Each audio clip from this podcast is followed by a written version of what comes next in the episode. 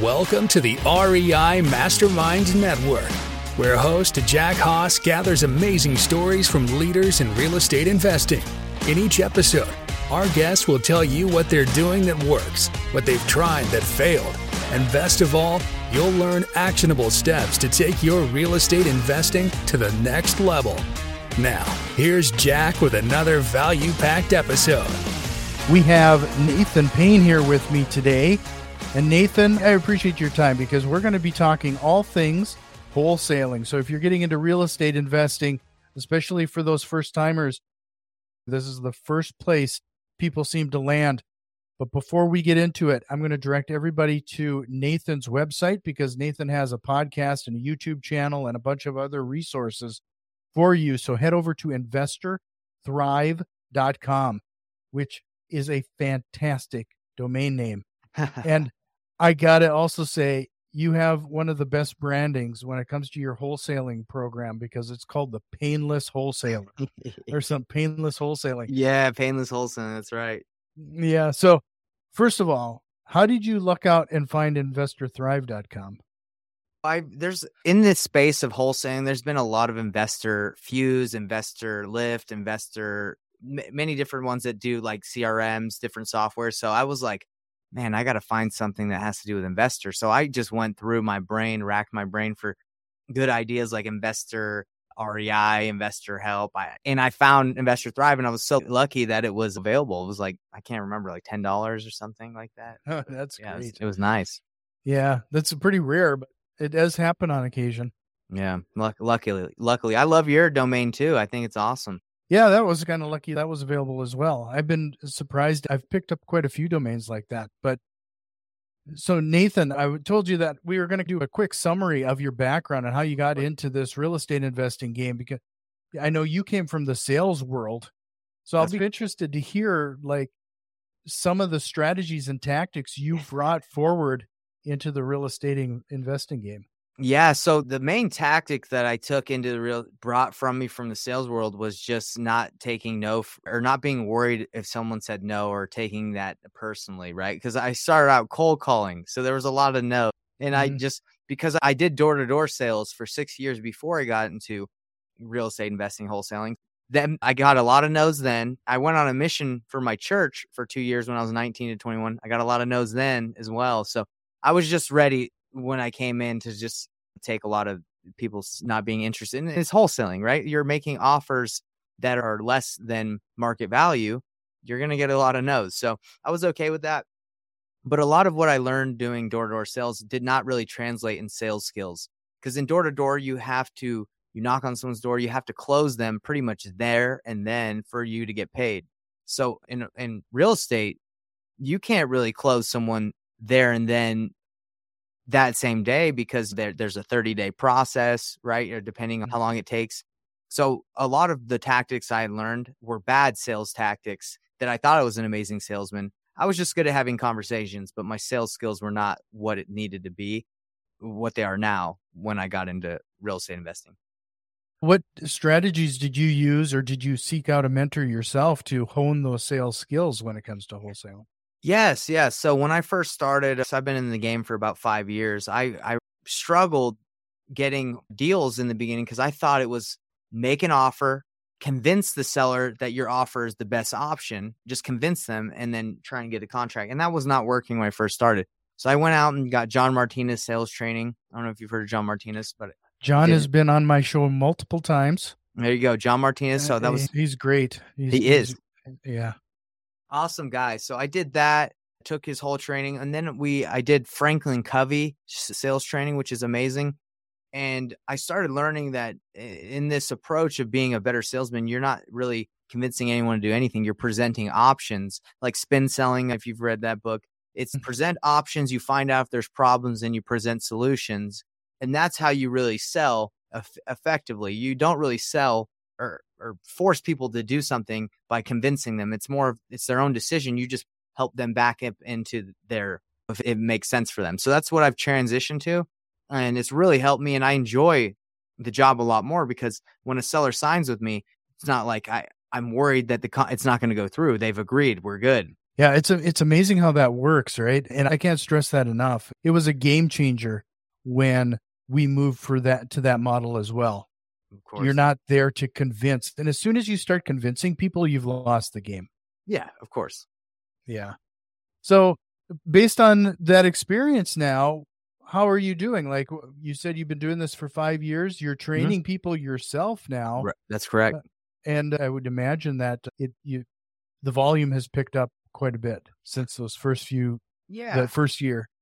It's been interesting. I'm, I'm very transparent with people. The market right now, it's caused me to have to shift my business. I used to have a large wholesaling business that had multiple acquisition reps, leads managers, dispositions, like the wholesaling model of bringing in leads, getting them under contract, and then selling them or assigning them to end buyers for a fee. But right now, because the market shifted, I've trimmed my team down all, all to the point where it's just me and a couple VAs, and we look for deals on the MLS. We spend no money on little to no money on marketing. And, you know, if I get a deal, instead of having to pay a whole team out and then making the profit that's left over, I make 99% of the profit because my VAs are very inexpensive eh, when it comes to getting deals. So I like that model. It's more of a lifestyle change. Uh, The lifestyle I had when I was running the team, it wasn't something that I really enjoyed, but I enjoy what I do now. And I coach too. So I'm able to really do both. And that's, it's Mhm. working well for me. Do you have to talk about your VAs? Did you Mhm. go to a service that specialized in real estate? Did you train them up yourself?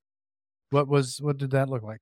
Very good question. I when I first started getting VAs, I would find ones that were specialized in they even worked for John Martinez back in the day as snipers. They called them the sales snipers. They were from his cold calling business. So I would find ones that I could pay like really low because I was trying to save money. So I'd be paying people like two, three, four dollars.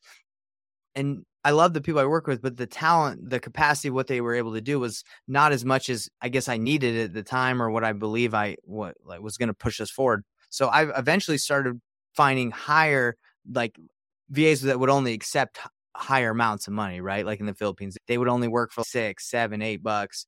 And I started working with them and the what they were able to do was just way way more. They were just able to take on way bigger tasks. They're very eloquent. They had great accents and very smart and not downplaying what the other people had but it was just a different tier level right? Mhm. and that's i've been able to find those and they also know other vas that are like them that want that pay and they won't settle for less and that's who i find and i either they have the skill set or i train them but I'm willing to put in the time and effort because they're very good. They're very smart, and that's what I want. Yeah, that's really interesting because a lot of the people I've run into so far that use VAs, they don't take that approach. Do you find that they are a bit more sticky because you've built that relationship and trained them yourself? Yeah, I love my VAs. I think they're the best. I tell them they're awesome. I was actually talking to one of my VAs earlier and she asked me for some help on something. And I told her, Of course, yeah, you're awesome. And she started crying. Like, this is a family for me. And I treat them as employees. They are employees. They're not just someone you you talk to, in my opinion, like once oh, a month or once a week and you just give them tasks. I actually I talk to them every day. We have meetings. They're employees and they're fun to they're fun. They have great attitudes. They're working at what 12 at midnight till 5 in the morning and they're just always ha- happy. I love working with them because they're just great to be around. So, do you focus on particular parts of the country or are you uh, nationwide? i was nationwide for the last two years but because of the market shift i've gone to what i call painless wholesaling which is reverse wholesaling where you focus on one market and you specifically find buyers in that area that you know and you're tight with right and you say, Hey, what do you want? Let me go find it for you. So I've moved from a nationwide model to one market and specifically finding them deals that they want. And, but because of the coaching that I have in the platform, I do get deals sent to me uh, from all over. And because I have that skill set, I do help people find buyers all over. So that's a, not a very clear answer. I focus on one market, but sometimes I get other deals and I help people find buyers. Yeah, no, that makes sense. It would make makes perfect sense that you would be sourcing from all over, especially with your student ba- base. Yes, So- of course. So, uh, with that, you have a fairly popular YouTube channel and podcast yourself. Thank you. Where do you how's how does how's that working out for you regarding sourcing your students? Yeah, I've had to learn from Tom Krol and Brent Daniels and Jerry Norton, a bunch of these great guys. And what I'm learning is information is everywhere. So you might as well, in my that the way I'm doing it is just give it all out. You know, teach it teach everything, give it give as much as you can, and then the people who see that you know the value or if they see that they even like you right if they're like hey i mm-hmm. vibe with that guy they'll reach out so that's what i'm doing is let me give it all out if you want to learn how to wholesale i'm going to tell you exactly how to do it but if you need a little bit more help let's work together but that's how my philosophy is yeah more times than not the most successful gurus if you will mm-hmm. instructors or mentors it's more of a an accountability checkpoint than anything else. So you just need that motivation and somebody to prod you along a little bit, especially when you first start out. Yeah, exactly. Like today, one of my one of I don't even like to call them students. Someone in my program they called me and they said they just asked me, "Hey, I have a deal. Can you help me just make sure run the numbers?" And I said, "Yeah, sure." I ran the numbers and he was off and he was just so grateful that I was able to do that. It took me 5 minutes. No big deal. So that's right. what I agree with you. They want the accountability, the help, the, the education, the videos. That, that, who cares about all that stuff, in my opinion? Because I have thousands of videos. I can't even watch them all. Let's give some people some direct advice as to what they should do. They're coming to real estate investing for that first time. They've been mm-hmm. told that they can get rich quick in wholesaling, but where do they mm-hmm. start? Give them their first step.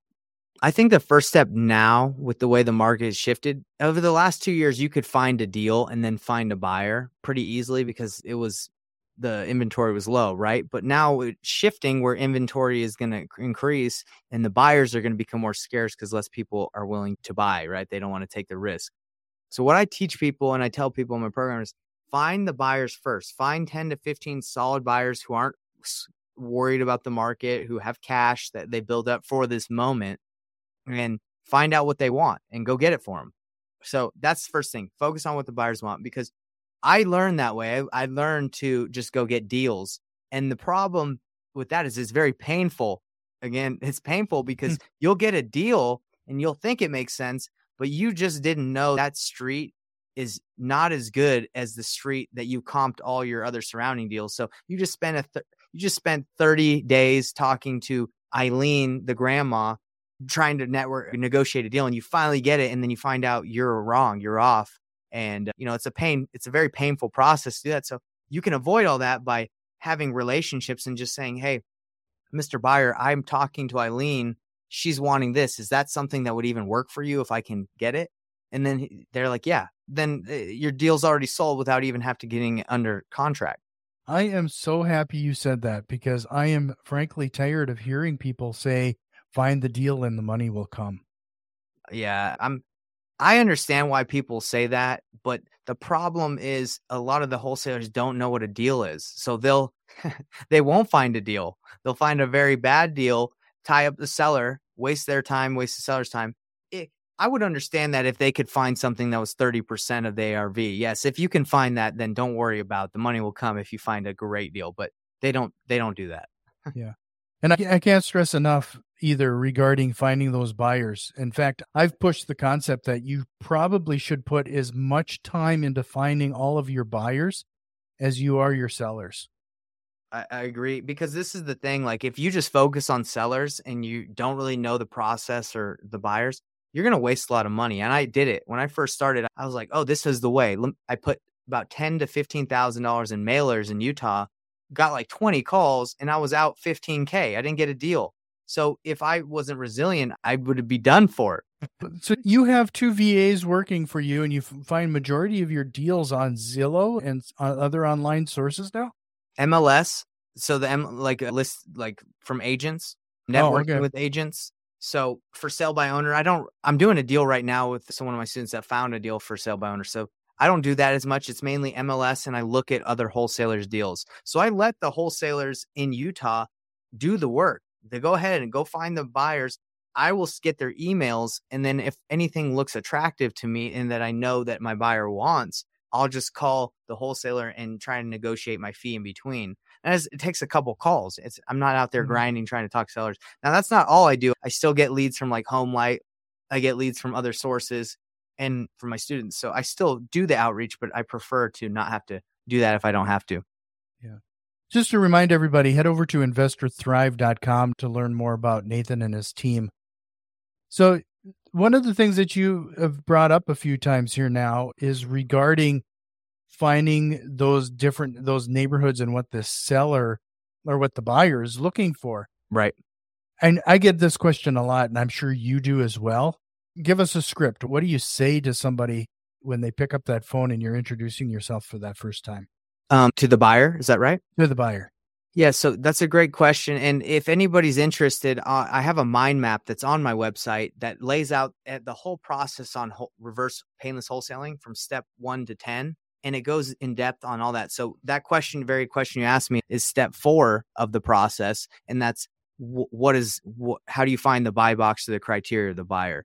And I have in the b- mind map a script, a video of me asking a buyer, because I like to just a- answer all these things in there so people if they have questions they can go but the script was is pretty much hey my name's nathan i see that you're an active buyer i, I know the market has shifted a little bit are you still buying and if they say yes they're still buying I'd be like great find deals that's what i do is i look i either find them on the mls or i find them through off market means if i can bring you something are you ready to buy it right now or are you busy with other projects they tell you okay i'm good I, I can buy it right now I say, okay, great. So I don't want to waste your time and bring you stuff you don't want to buy. What are you looking for? What's the price range? What area? Is there a certain amount of beds and baths? So you really just eh, get their buyer buy box criteria. And now when you see things on the MLS or from other wholesalers, or even for you to go market, you you know what they'll already buy, and if you bring it to them, they're they're pretty happy about it. Are you keeping track of all of these points then in a CRM, and what are you using to keep track of it all? Yeah, so I use uh, what's it called Google Form. It's super easy. My I just on your drive. Everybody's got a drive on. If they have a Gmail, you just go to Google mm-hmm. Form. You type out all the questions that you want on a form. You send it to your buyers. As I'm talking to them on the phone, I'm just like, hey, you know what? Just I know we've talked about this a little bit, but I'm going to send you a form just so if you can fill it out, go directly to my spreadsheet so I can call you if I find something. And then with Google Form, you it links to a spreadsheet, and you can just see all the points that they filled out there so my VAs, when we're looking at something, if it looks like a good deal, I say, hey, AJ, who do we have on here that would be interested in this deal in Lehi, for example? He says Leland looks like he might be interested. So I said, reach reach out to Leland as me through my Google Voice number, and if it goes anywhere, I'll call him. That's interesting because one of the strategies I've seen too is more times than not, a lot of wholesalers will just accumulate as many names of buyers as they possibly can, and there's it's a shotgun effect. Blast it out to everybody and hope for the best. Yeah, I'm right there with you. I know exactly. I did that. When I went nationwide over the last two years, that was the plan. It says get as many buyers as you can and then light them up with your deals. That's not going to work anymore, in my opinion.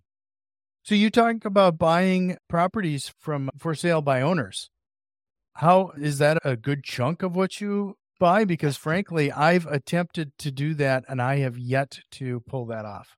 No, it's not a big chunk. The reason why I brought that up is one of the students that I'm working with, we're we're doing a deal in Columbia, South Carolina, that he found for sale by owner for 330 and the ARV is 330, but he locked it up about 50k less, and we know that 50k doesn't really get anything done. So mm-hmm. I looked at it. I said, "Hey, I brought this pass by one of my buyers that I know out there. They needed it 185. So good luck. That's what I was like. Good luck. Go get it. So he mm-hmm. came back to me and he said, All right, they accepted 185.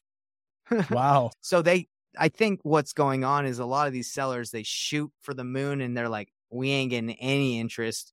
We're going to, we'll just take it. When it didn't work in the past, I agree with you. I've done a lot of for sale owners. It doesn't work. I think right now we're coming to a time where people are pretty motivated. So if you can give them a solid offer, they'll probably take it.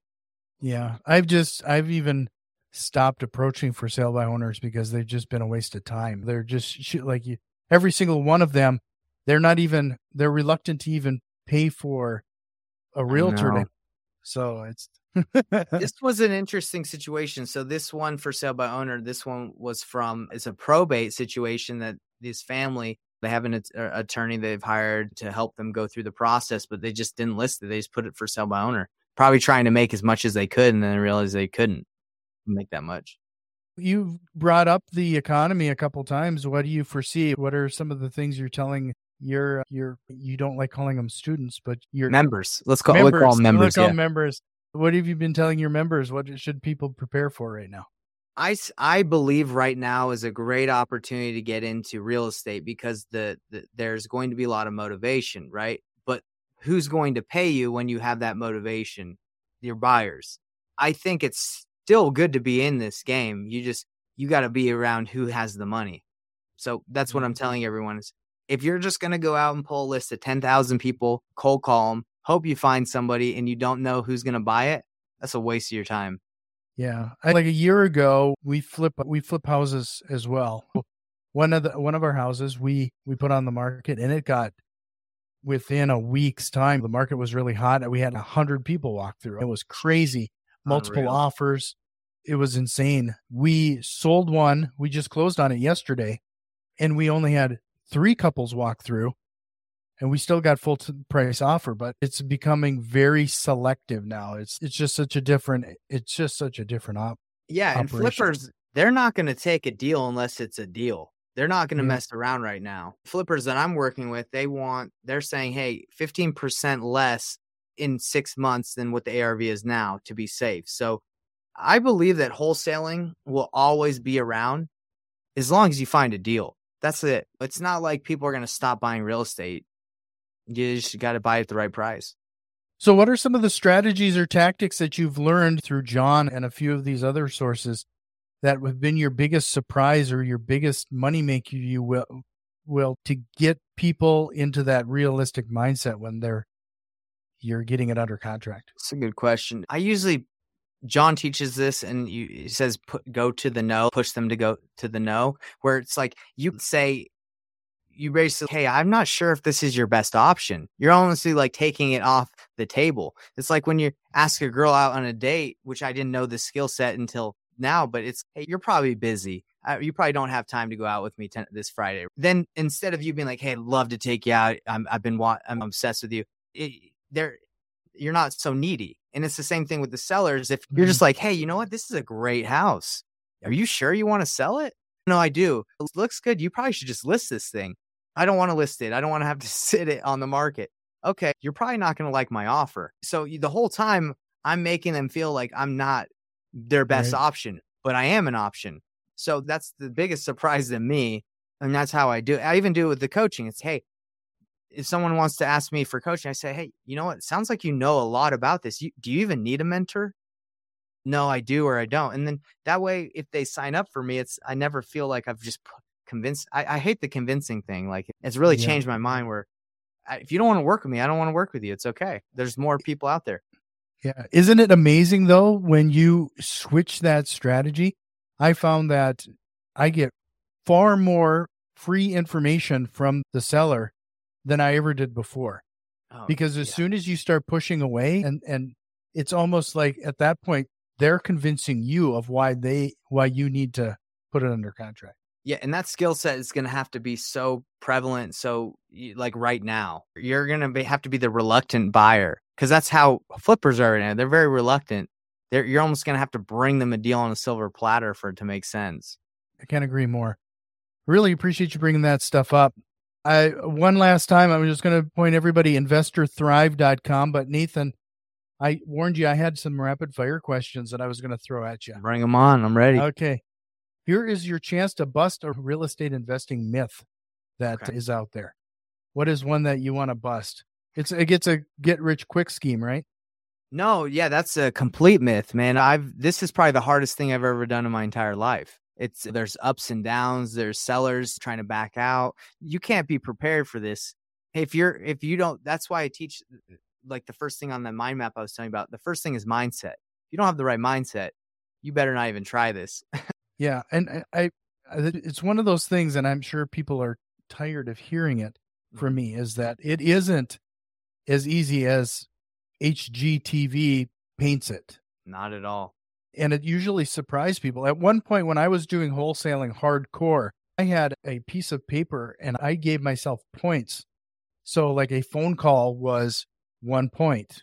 Mailings, I'd have to send out like a hundred pieces to earn one point in the end, I needed to hit 100 points in a day just to make sure I had enough activity going on a daily basis to make sure the pipeline stayed full.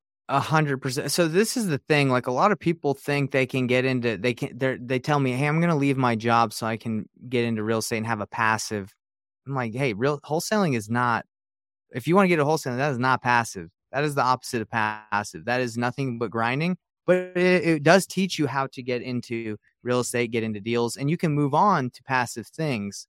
But it's I think it's if people believe it's just something they can get into and it's very it's like a business where they can hire some VAs and they'll just bring them deals consistently. It ain't you got to be in it. I'm about to ask you for your favorite book, but you're I've already pulled off the shelf Rich Dad Poor Dad and Think and Grow Rich. You're not allowed to say those. So what are you That's reading right. today or what's your favorite book? I really like the Slight Edge. If you've ever heard of that book, uh, the reason why I enjoy that book so much, you got it right there. Yeah, I got it sitting back there. The reason why I enjoy that book so much is because it teaches you it's the small and simple things that make something great. And that's something that I've tried to do since I got into this is how can I do what are those small things I can do daily to master wholesaling master myself? And that's the philosophy I have is do the thing, have the power. This is just you just got to do it. Mm, I think there's a lot of people who wonder why they're not successful in real estate wholesaling. You're probably not doing enough. You're probably not taking those actions daily. Right. What is the biggest real estate investing mistake you've made and what did you learn from it? I bought a house in California without, and I was in Utah without, it was without checking if there was anyone living in it. So there was a squatter in there after I closed. They didn't really tell us. So I closed. I tried to wholesale it eh, or sell, not wholesale it. I owned it at that point. So I tried to sell it, and someone's, I am buying that with that squatter in there. So I was stuck with a property with a squatter in there. And we reached out to the squatter. We had one of our boots on the ground say, Hey, you need to leave. He said, The squatter said, No, give me $3,000 or $2,500 in 30 days to vacate and I'll think about it. It wasn't even like I'll leave. He said, Give me that money and I'll think about it. So I wasn't going to let my money get tied up by that, that situation. So I flew out there with my business partner at the time and we got him out. We kicked him out. And it got all, there was a big fiasco, like a big hassle. We went there and there the, there was a large gate about 14 feet high so the cops wouldn't jump over it. So we when we went there the gate was locked shut. They had locked themselves in it. So we cut we we hired a locksmith cut the gate opened it up and we were like hey time to get out. We we told you we told you to get out but you didn't.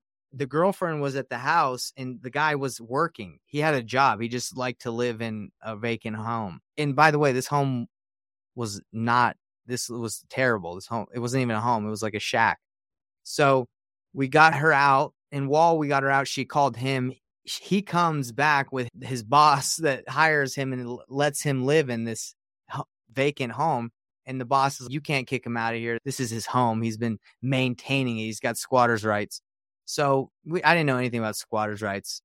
I was just like get out of my house so the cops came. He the boss called the cops on me for kicking a guy out of a house that I owned. And the cop was like, Hey, don't worry, we're gonna be able to get him out. They called code violation and they got them out because there there was no running water, there was no electricity. You can't live in a home that's I guess it's condemned, right? So that's how we got it out. But that was a big mistake. It could have gone either way. The cop could have been like one of those people that just whatever you want to call it, just been like all about the rights of that guy. And uh, I just couldn't believe that the boss was trying to keep his employee in a vacant home when it's, hey, man, how about you pay your guy a couple dollars more so he can afford an apartment? But uh, that's just, mm. it was a bad mistake. What did I learn from it? Don't buy a house with a squatter. Yeah. I've had that running as well, but in Indianapolis, and that was, that wasn't fun. Man, it's not, you know, and it's crazy. It's crazy that you even have how someone that has no rights to a property can go just sleep in it, and you got to go through an eviction or go through some stupid process. It doesn't even make sense. And how quick it got occupied that way. It was because it was like between tenants. It's crazy. So, if you could go back in time and give your younger self one piece of advice, what would it be? I would have probably started getting in the room with more higher level people sooner.